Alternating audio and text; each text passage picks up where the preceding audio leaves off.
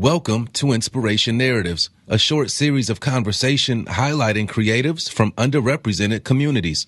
In honoring their work and creativity, we take a deeper dive into the times, moments, and influences that encapsulates why these creatives do what they do, and if, how, and where they use their medium to celebrate the cultures they come from. These are the stories that need to be told. This is Inspiration Narrative, You know, it's so funny because it, it never, you know, looking back, it never, it never seems like a, a definitive moment, but like a series of events, or maybe an entire lifetime that's leading you to a particular place. But you know, like I said, I, I, w- I had worked in fashion and beauty, you know, as a buyer, creative director at the CFDA for Beyonce, you name it. I was sort of doing it for for a while, and I um, spent a couple years working for Puff, like at Sean John, launching his women's line, like with Dawi and all those guys, and I think it was, I remember that being a turning point for my ambitions, right? For the first time, having worked for like kind of more mainstream corporations, but then to be under the leadership of a, of a sort of black executive CEO who wasn't posturing, who was going to deliver what he wanted to with a level of authenticity to the market you know, and that's what he was doing with Sean John and musically. That was a game changer for me because I was like, I ultimately want to be doing that type of work, you know, putting fashion, music, content into the world that reflects who I am, creating trends, you know, aha, let me look at my identity and what does it mean? I know that sort of black queer folks have been making Hollywood happen, making lit happen since the Harlem. I mean, it, it the, the countless numbers of contributors and icons to all creative industries. So I was like, what we just need to do is gather ourselves for 2014 at the time, and let's just be very unapologetic, or as our hashtag unbothered speaks to this like notion of giving zero fucks, showing up, being loud, being proud. And you really hadn't found black gay guys doing it like that yet, you know, on the heels of Devon's movement, right? Like the no labels, the obscurity, you know. So I come from, you know, a very black community. You know, I'm part of the ballroom community as well, which is part of where the name the tenth comes from. It's, you know, one part Du Bois's, you know, kind of notion of a talented tenth mixed in with this idea of getting your tens on the runway, which is a sort of for us by us, being judged by you know, a jury of peers vibe, right? It's all that mixed into the ideological or you know kind of editorial nature of what we're doing. So I think it was like having good leadership and examples, you know, having a sense of, you know, bravado about we want to be seen, we want to be free, we want to be represented, and just kind of taking the risk, you know. But um, that was how I kind of got here, you know, being frustrated, you know, not seeing it. So make it for yourself. I wonder how that works today, though. You know, it's and this is a, a little sidebar. It's like I don't know. I think on the internet, everyone's kind of seen everything, and you know, I consume enough media to know like everyone is represented well, right? The conversation now cannot still be about representation. It really has to be more about the economics of media and representation and what that really means. Who's owning narratives? Who's owning control of the story because they own the politicians and the media own the, the banks and the media and find you know it's such a complicated um, little matrix when you like pull out a little bit so i think now our focus is, is, is really more there than it is about representation yeah can you share about your experience when you talk about representation and what's happening in the media can you share of what your experience is like um, I, I think it's super unique first of all you having crossed over um, into a few different worlds, um, not just being in media. I guess media is the bigger sort of umbrella, but maybe having like a few different sort of buckets uh, uh, uh, within the media space um, and, and, other industries. Um, can you tell what it's like? And that's why I say I think it's unique because you are part of two underrepresented communities, um, LGBTQ plus, um, but then also Black, right? so can you tell, and if you want to share what that experience is like in both, feel free to do so. But more of like, what would you say your experience is like being an LGBTQ plus creative in the media space and even in some of those other spaces and verticals that you previously worked in professionally what is it like being uh, underrepresented person in that community and like what are you seeing that you like what are you seeing that you don't like um, what kind of change do you want to see and create yeah um, well let's see I, you know it, it's um, on, on the one hand you know again what you know coming coming into career you know, I'm a New Yorker. You know what that's like. You know, I worked in creative industries where, you know, being gay was a character asset, to be honest with you. You know, it opened doors, right? And it's interesting how that coupled with, I mean, and you went to Hampton. James and I talk about this all the time. Like, I went to a really sort of black empowerment parochial school all the way up through high school. Like, I had a sense of pride. I was acculturated and I knew who I was, right? but you know i'm in spaces that you know there was more tension in my own community at home than in my career right but then what you start to realize is that aside from sort of your like so then my career trans you know kind of transitions from being in, in sort of fashion beauty and lifestyle into being into lgbtq reporting and media making it became a sort of a bigger disconnect right? Because the black community is severely you know kind of misunderstood underrepresented there are not a lot of us you know we're not we're, we're completely segregated right? So you find a lot of us live in harlem brooklyn at the time it was fort greene clinton hill. Now you're talking about all the way out to east bushwick or whatever they're calling it now right?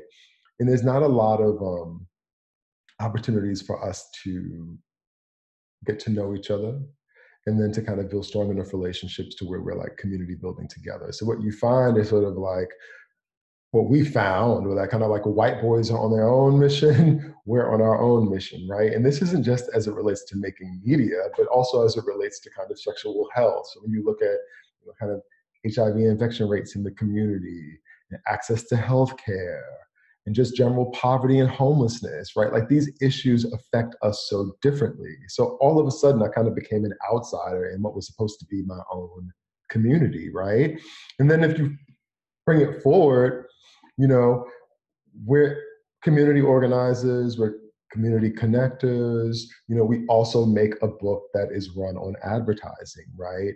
But what's a little frustrating is that the big dogs, the vices of the world, the big networks of the world. So they kind of love to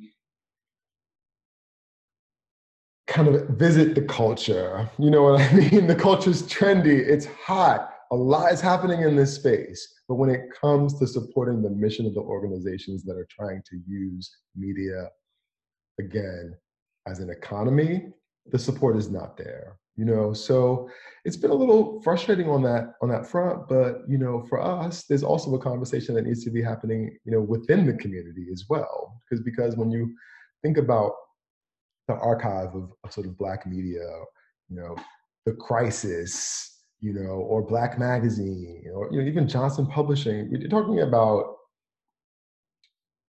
earlier in the in the sort of um, advent of these publications and, and, companies, a lot of it was sort of self-supported in the community, right? Like you'll look in a lot of these, you know, early 20th century books, and you're like, wait, it's all black pharmacies, local banks, historically black colleges and universities. These are like the, these are what the advertisers were, right? But then when you start to kind of see the culture being assimilated, all of a sudden now we're in the ring looking for dollars from the same brands as these white folks and become sort of diversity initiatives. So I think part of part of it now for us is like returning to that model of being community supported.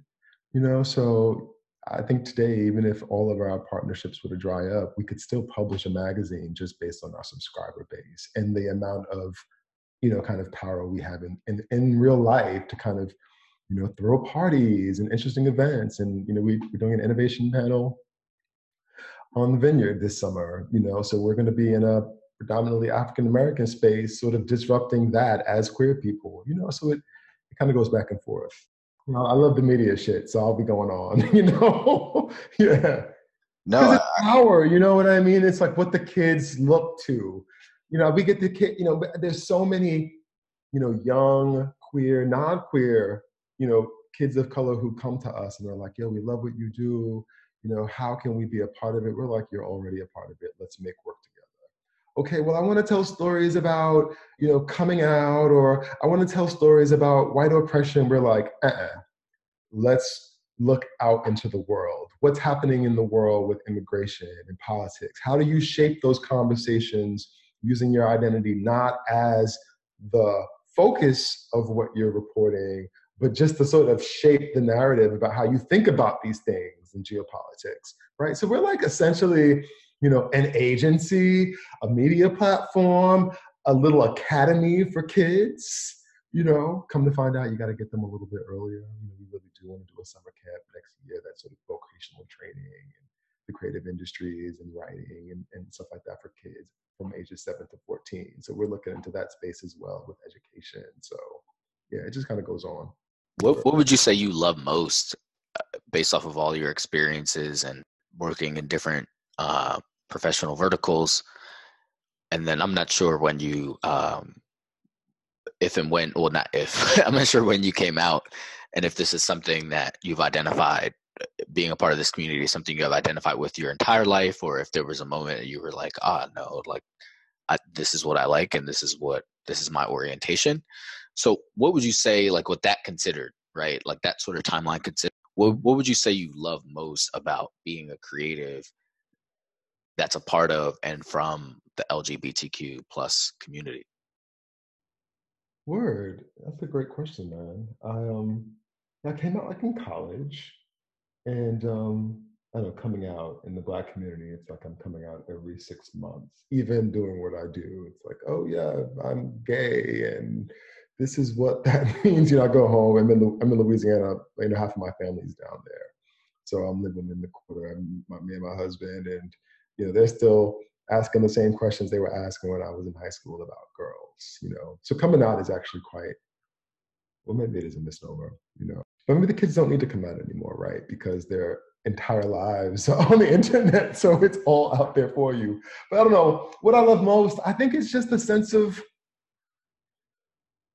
of freedom and and not having to you know being a rule breaker being an outsider you know that's what you get to do when you live on the fringes you know and you also if you're skilled enough and smart enough and you can train yourself quick enough. You can operate in straight-laced vanilla rooms as well but you know you're always there as an outsider which gives you just a, such you know such a a more colorful view you know and there's a lot of inspiration to be gathered you know from that position particularly as a creative. Everything that you're creating is in response to you know what you feel what you experience what you see so i don't know. I think as as sort of black gay creatives we're just allowed to be in places that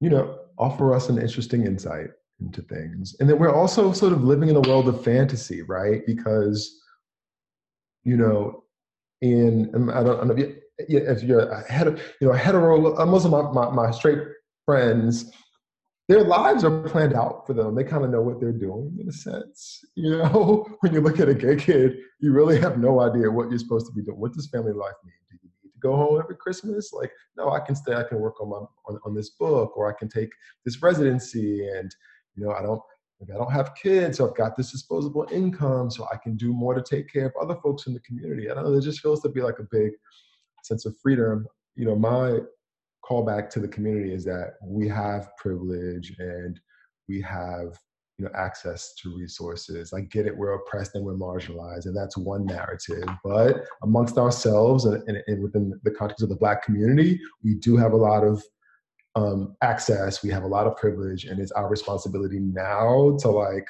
get back in and start working collaboratively you know and bringing those those skills and those insights to like the general community planning.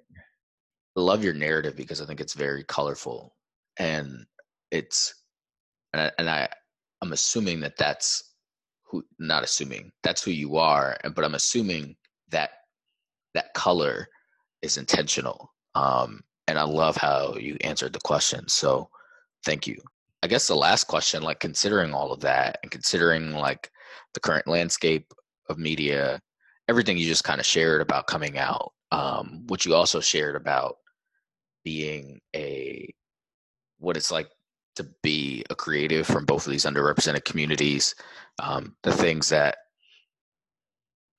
how you're welcomed by other communities and cultures, um, but then also the challenges that you've shared. Yeah. Considering everything and and also just your um, your journey, right, from college to to where you are now, and what would assume to be um, a great, healthy marriage and professional career and lifestyle. What does June and Pride Month mean to you, being a part, being a, LGBTQ plus creative? Word, word. Yeah, I um, you know, when you when you said it back to me, I was like, you know what, maybe I am in a good space right now, or maybe I am happy. Um, but eternally kind of discontent and understanding that you know black folks we're to have to just continue to fight to get what's ours you know what i'm saying? It's not to be given to us. It's to be hard work. It's to be you know a, a culture of sort of ethics and standards. Um, it's going to be a conversation that is inward looking it's going to be holding the mirror up to ourselves you know what i mean? And, and that's what i'm in the game for right now. You know a real sense of pride can't be given to you because mainstream culture said that you're cool and you're interesting now and every storefront on west broadway is covered in rainbow flags like that's cool too but like pride is from within. And i know that like in the black gay community we're suffering with a lot of issues that speak to our inability to really feel a true sense of pride so i want to just continue to work on those things fix it from the inside so that again if we can save a couple we can create another generation of, of better, stronger, smarter leaders, my job will be done. You know, so that's where I'm at with it. This is Inspiration Narrative, an Age of the Creative original.